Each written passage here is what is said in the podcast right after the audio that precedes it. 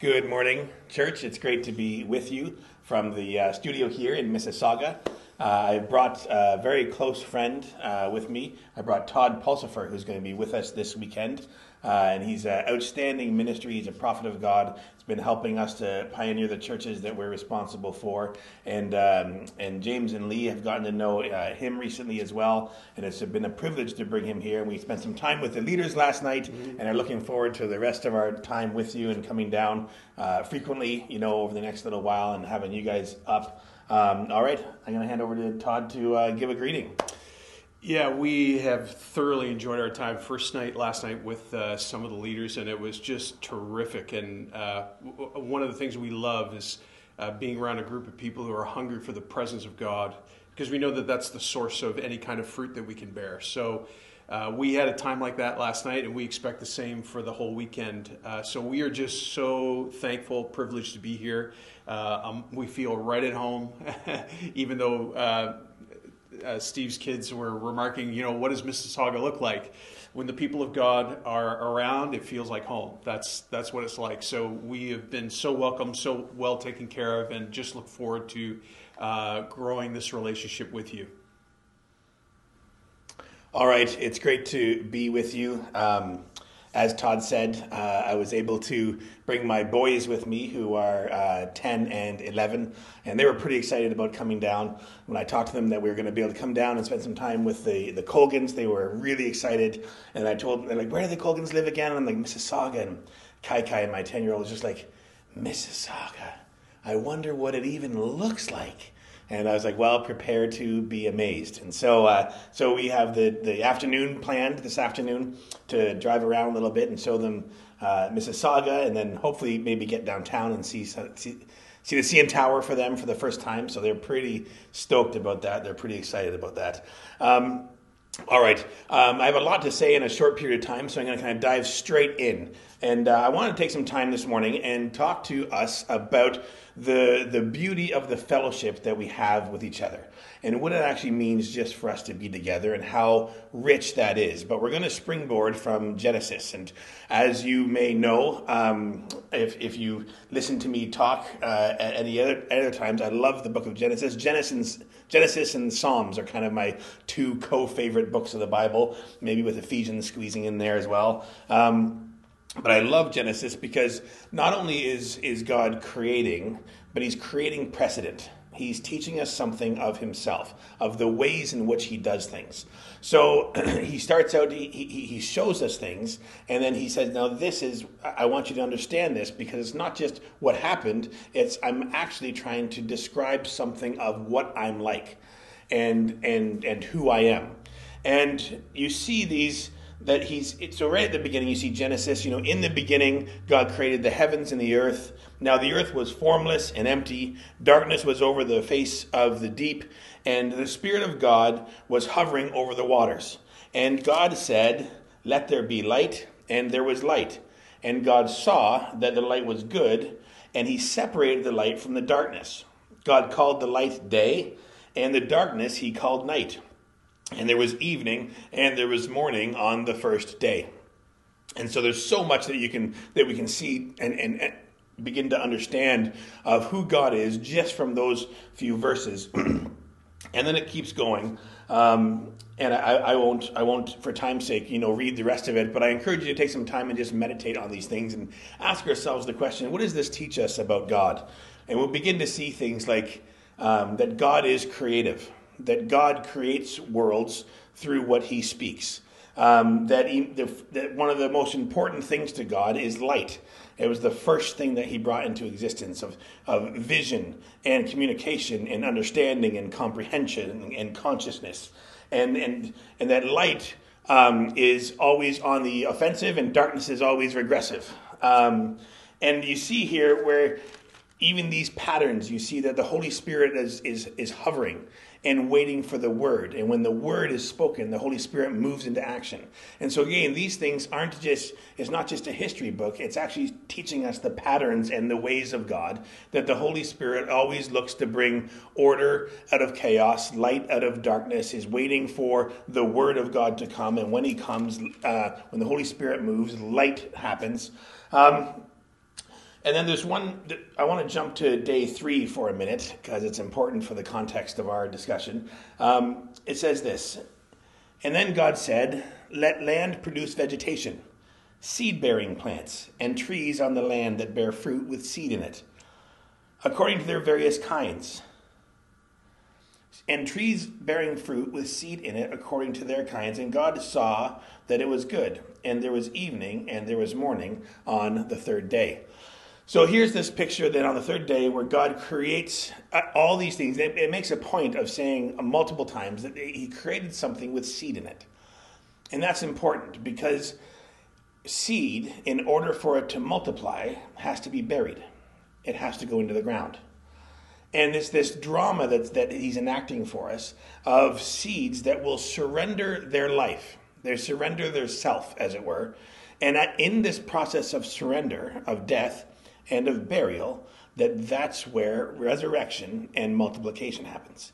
And it's beautiful that God chose in his wisdom the third day, the day of resurrection, to demonstrate this unfolding drama of death and burial and resurrection and multiplication.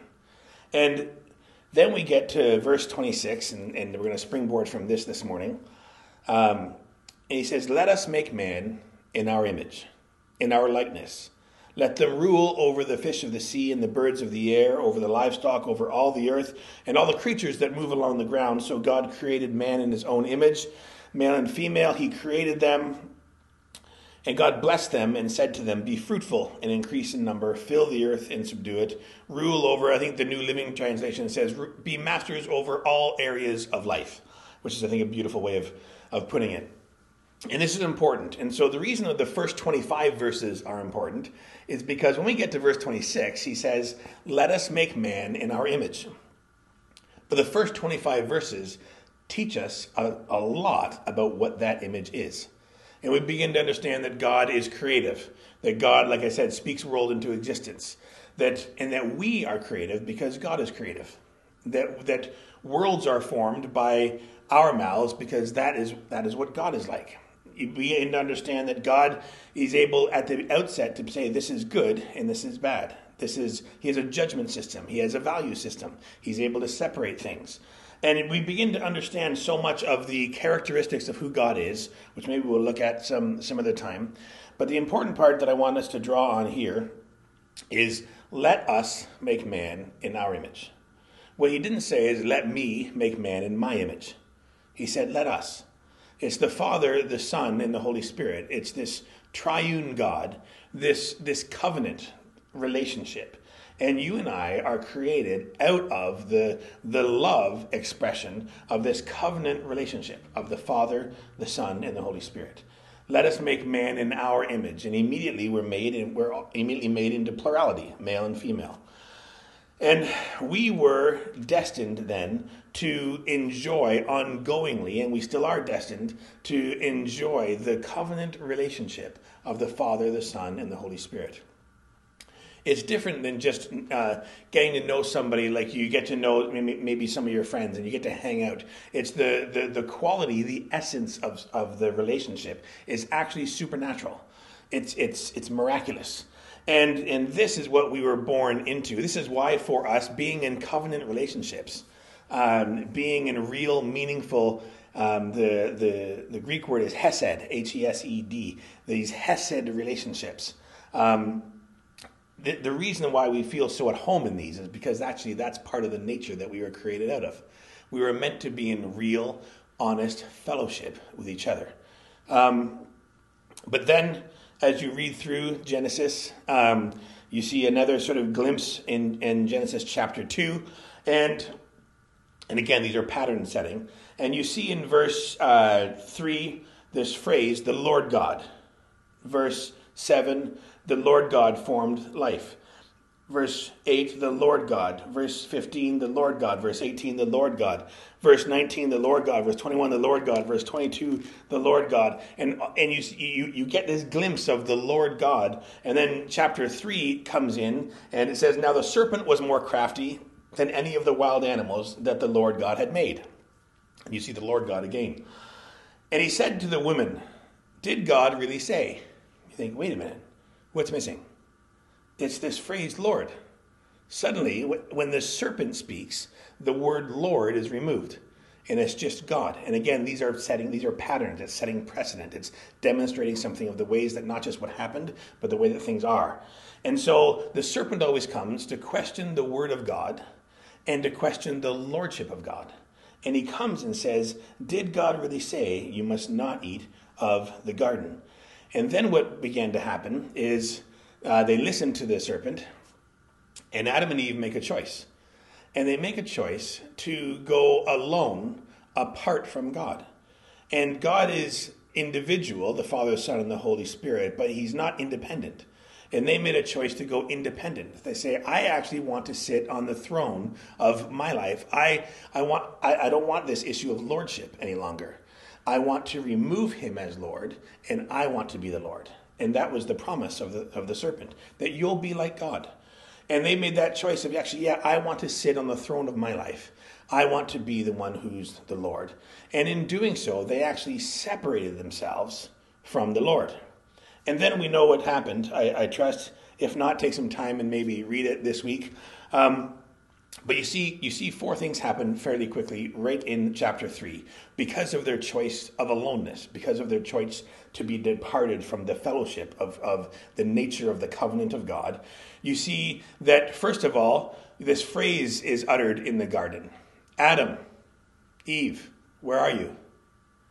And it wasn't that he had lost them, it was that they had suddenly been separated in this koinonia, this fellowship, this hesed, this agape love that they that they had enjoyed with the Father, the Son, and the Holy Spirit. Suddenly that was removed, and he's saying there's now separation between us, and there was never any separation before. We used to walk together in the cool of the evening. And now there's this separation between this. There's this disorder. There's this chaos that has been introduced into the into creation and into the garden. And so you see a, separ- a separation spiritually. And then, secondly, he says to them when he finds them, he says, uh, What's going on? What happened? And they said, Well, we, we ate of the fruit, and so we ran and we hid because I was afraid, because I was guilty, because I was naked, because I was ashamed. And see, we grew up in a world where these sorts of feelings are commonplace. We know what it means to feel guilty or, uh, or afraid or uh, ashamed. But these were foreign feelings in the garden. These were the first times that these were experienced. And they were experienced because of a choice of removing themselves and going alone and, and going apart their own way. So you see a spiritual separation, but then you see a psychological disorder and a psychological separation that then gets introduced. And psychologically, disorder and chaos and separation are is introduced even to man himself. And and then thirdly, you see um, when, when God begins to question Adam on it, he's like, Well, the problem here is that woman that you gave me. So I'm not sure whose, prob- whose fault this is. It's either your fault or it's hers, but it's not mine. And again, you begin to see the results of sin. These are patterns that sin always looks to run and to hide. Sin always looks to shift and to blame. And and um, the good thing is God always pursues, which is another pattern that you see. Um, but he, but he says this: This is not my fault. It's it's probably her fault. It's that woman. And and up until then, they had known this covenant love, this covenant relationship. And Adam just throws his wife under the bus and says, "This is her fault." Um, she's, she's the problem here. And suddenly, relationally, between human and fellow human, there's a separation that had never existed before. And so you see that there's, because of sin, a spiritual separation, a psychological separation, a relational separation. And then lastly, Adam and Eve try to cover up their own nakedness and their own shame with their own efforts.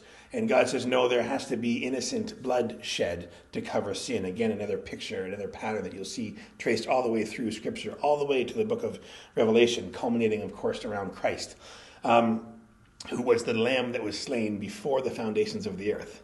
Uh, but that's a topic for another uh, time. Um, so you see then that he says no innocent blood has to be shed, and God the Father then has to has to take an animal, and an innocent life is shed in the garden. And for the first time, the sounds of death are heard in creation, and an innocent blood is shed. Because and there was suddenly a separation and a disorder introduced between man and even creation, man and his environment. And the reason I'm saying all of these things um, is because when we look out in our world right now, when we look out in our world today, we see that apart from Christ, it's generation after generation after generation of humanity that has experienced this separation this this this separation spiritually, this separation psychologically, this separation relationally, this separation environmentally.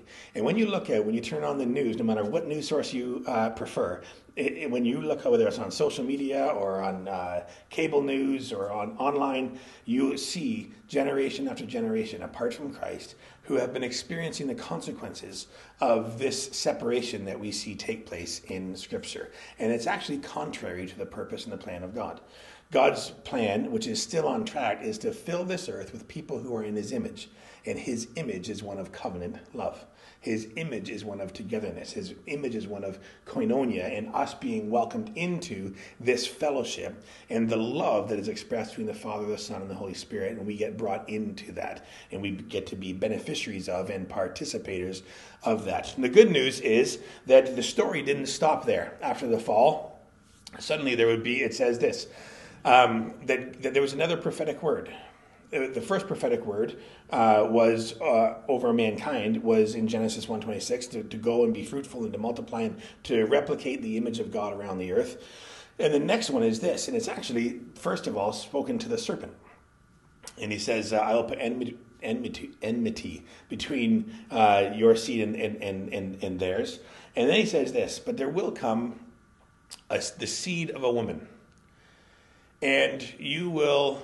strike his heel but he will crush your head. And you, there's this prophetic word, and it's a prophetic declaration of the virgin birth, because in creation, seed doesn't come from the woman, it comes from the man. But he says there's going to become someone who's not born trapped in the seed of Adam and Eve. He's going to, he's going to come from the seed of a woman, then the Holy Spirit will overshadow a woman, and there'll be a man who's fully man and fully human. And he will, you, you will, you will strike at his heel and you can see that you know when the when the enemy finally got Christ on the cross, they understood who he was, and think this is it. I'm going to crucify the Son of God, and and he did. He was crucified, and he's like, I'm striking him. And what he didn't realize was that was the very place that he was um, stricken was the place that was going to become the crushing of his own head.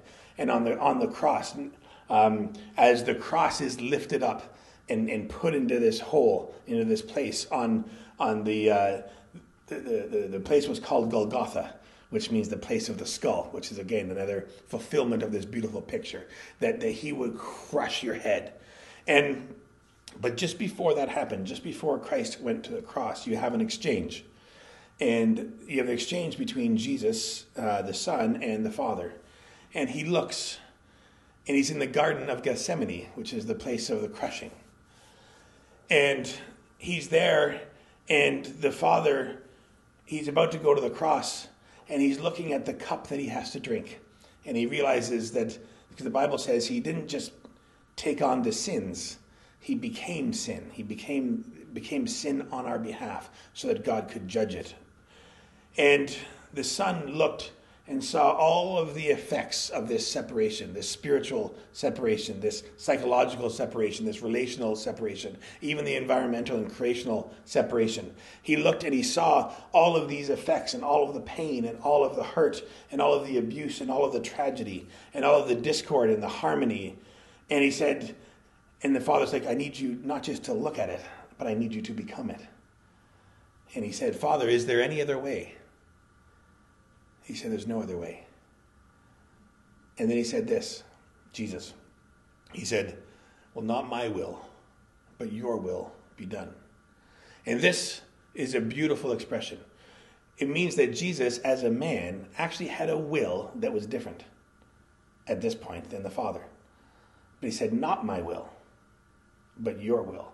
I'm going to surrender my will, my human will, my, I'm going to surrender it to your will.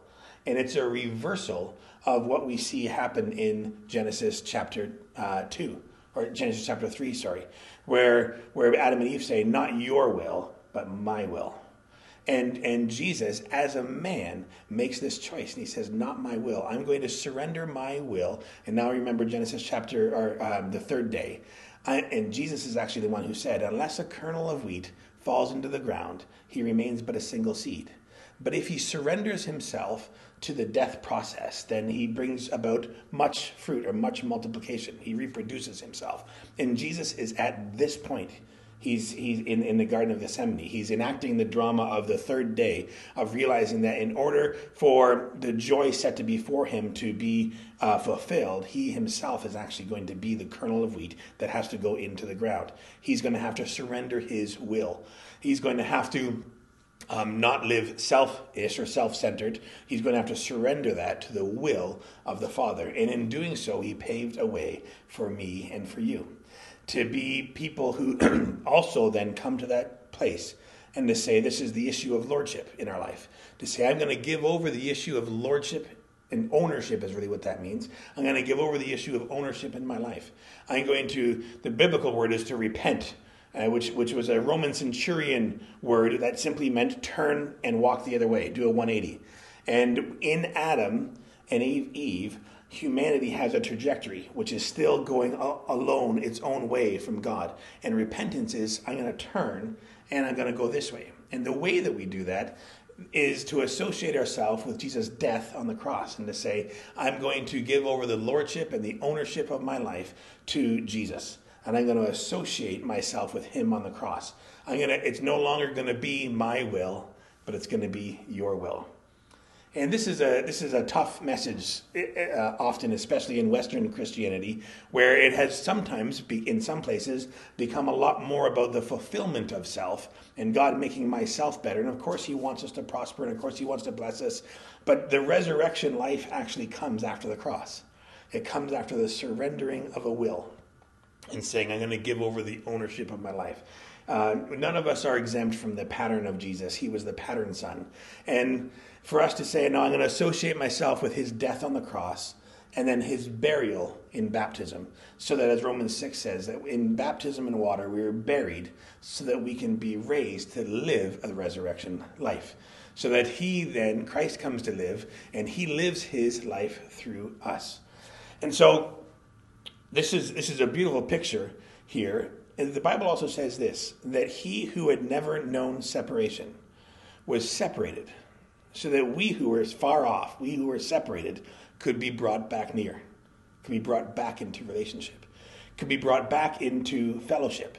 And this is this is one of the things that Christ died for for us. It's not simply just for the forgiveness of sins, it's actually to bring us back into fellowship. It's to bring us back into relationship. And not just relationship with Him, but relationship with the household of God, relationship with the family of God, relationship with the people who you are joined with in the body of Christ. I have one last scripture and then I'm going to close. Um, the Apostle John wrote to believers and he wrote to them for a purpose, and he, he declares his purpose in 1 John 1, chapter 3 to 4. He says this I'm writing to you so that you too may have fellowship with us. And indeed, our fellowship is with the Father and his Son, Jesus Christ. And we are writing these things so that our joy may be complete. So here's this beautiful statement from, from John. He's saying, I want to bring you into fellowship with us. This is why I'm writing you. I want you to come into fellowship with us. Real, authentic, honest relationship that has the love of God as the cornerstone, as the foundation, as the bedrock upon which we relate with each other. So that we're no longer knowing, as Paul says, um, people after the flesh, but we can discern them spiritually. And here he says, so that you too may have fellowship with us, because our fellowship is with the Father and the Son. And he says, I want you to come into relationship with us so that you can know the fellowship of the Father and the Son. So basically, and he says that, and the reason is, this is going to make our joy complete.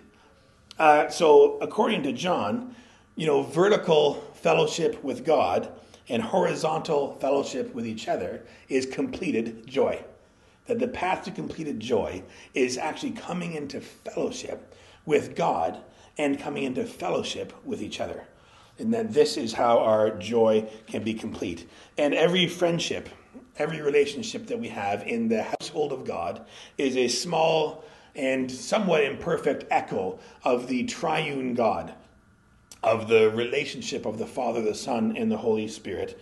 Um, the one last scripture that I'll refer to, so that I can still say the last one was the first, the one that was the last one. This one I'll just refer to, uh, is in uh, Corinthians 12, where it's a, I trust a familiar scripture to many of us, where Paul is talking about the body. And he's like, there's many parts, but there's one body. Uh, there's one spirit, there's one body. And he says, the eye can't say to the hand, I don't need you. And the, the ear can't say to the foot, um, you know, I, I have no need of you. Uh, and what he's, what he's highlighting here is this idea that because of Christ, we've all been brought into one body. We've all been brought into one relationship. And he's saying that there's no room for inferiority or for superiority in the body of Christ. This idea that of superiority is actually, I don't need any help. I don't need I don't need anyone close. I don't need anyone help. I don't need to rely on anyone. I don't need to trust anyone. I don't need anyone speaking into my life. I don't need people uh, so close that they can see any of my challenges or weaknesses. I'm actually good. I don't need anyone. And he says, Paul says, there's no place for that in the body of Christ. But the other thing he says is there's no place for inferiority. That is, I don't have any purpose. I don't have anything to offer. Um, everybody else is full of stuff. I'll just come and receive, and I don't really have anything to give. So I'll, I'll just not really give myself to giving.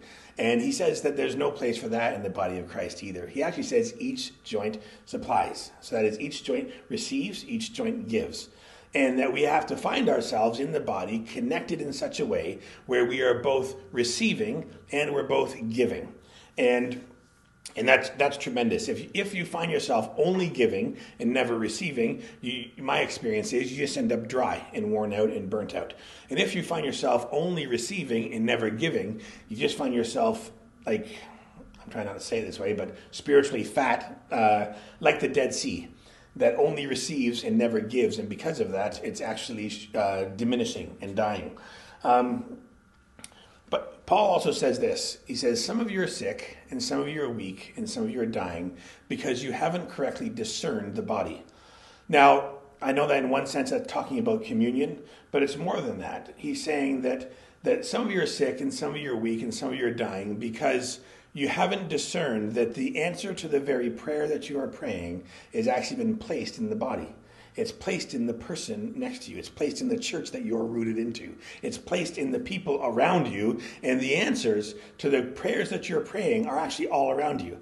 And the good thing is that if we discern the body, if we recognize that, then instead of being sick and weak and dying, we can be full of health, full of strength, and full of life because we discern the body that we're joined to. This is one of the many values that we get of being together in the house of God. Uh, when Paul wrote to Corinth, there was all kinds of division. There was all kinds of problems. They were divided. This is why he had to say there's one body, there's one Christ, there's one Spirit, because there was division over apostles. Some follow this apostle, some follow this. There was division over rich and over poor and over economic status. There was division over ethnicity. There was division over male and female.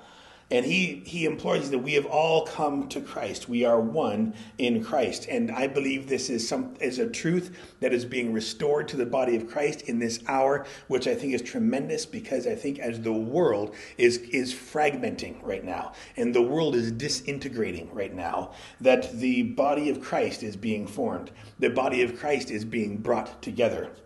That the, that the, the unity of the bride is being formed, that the army is being made strong, that the temple is being built, that the corporate man, the redeemed community, is coming together so that we can take our place together on the earth.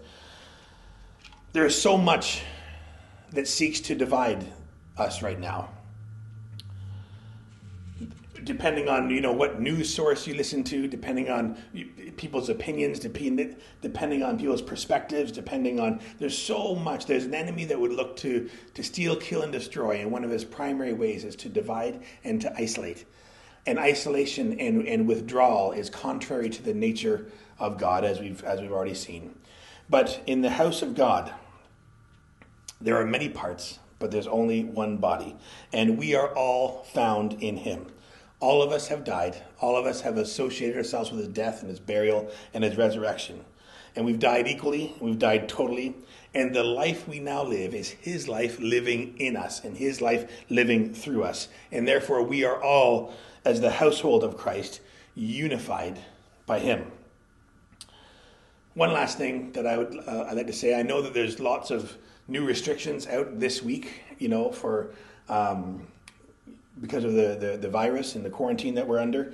Um, and I, I, recognize that, and I think it's important to be mindful and important to be respectful and to, to abide by these things.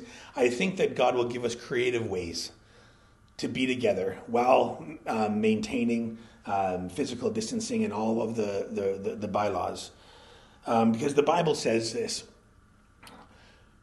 in Ephesians chapter 4 it says, Make every effort, make every effort to maintain the unity of the Spirit. So make every effort to maintain the unity of the Spirit. Right now, there's lots of ways in which we would love to be together, but we can't. I'd love to see you all in person, but I can't right now. But we're making every effort, and I trust that we all are going to do that. Because distance by virtue of geography, distance by virtue of schedule, distance by virtue of COVID 19 quarantine, if, if we're not careful, that can become distance in heart. And but for us to make every effort to say no we are we are together joined to the body of Christ we have a fellowship that Christ himself gave his life for when he surrendered his will and so we surrender our will to, to, to, to, to, Christ, to being found in Him, so that we can all be found together. So that the unity that we have, this is God's primary evangelistic tool for the world. He says the world is going to know who you are because of how you love each other.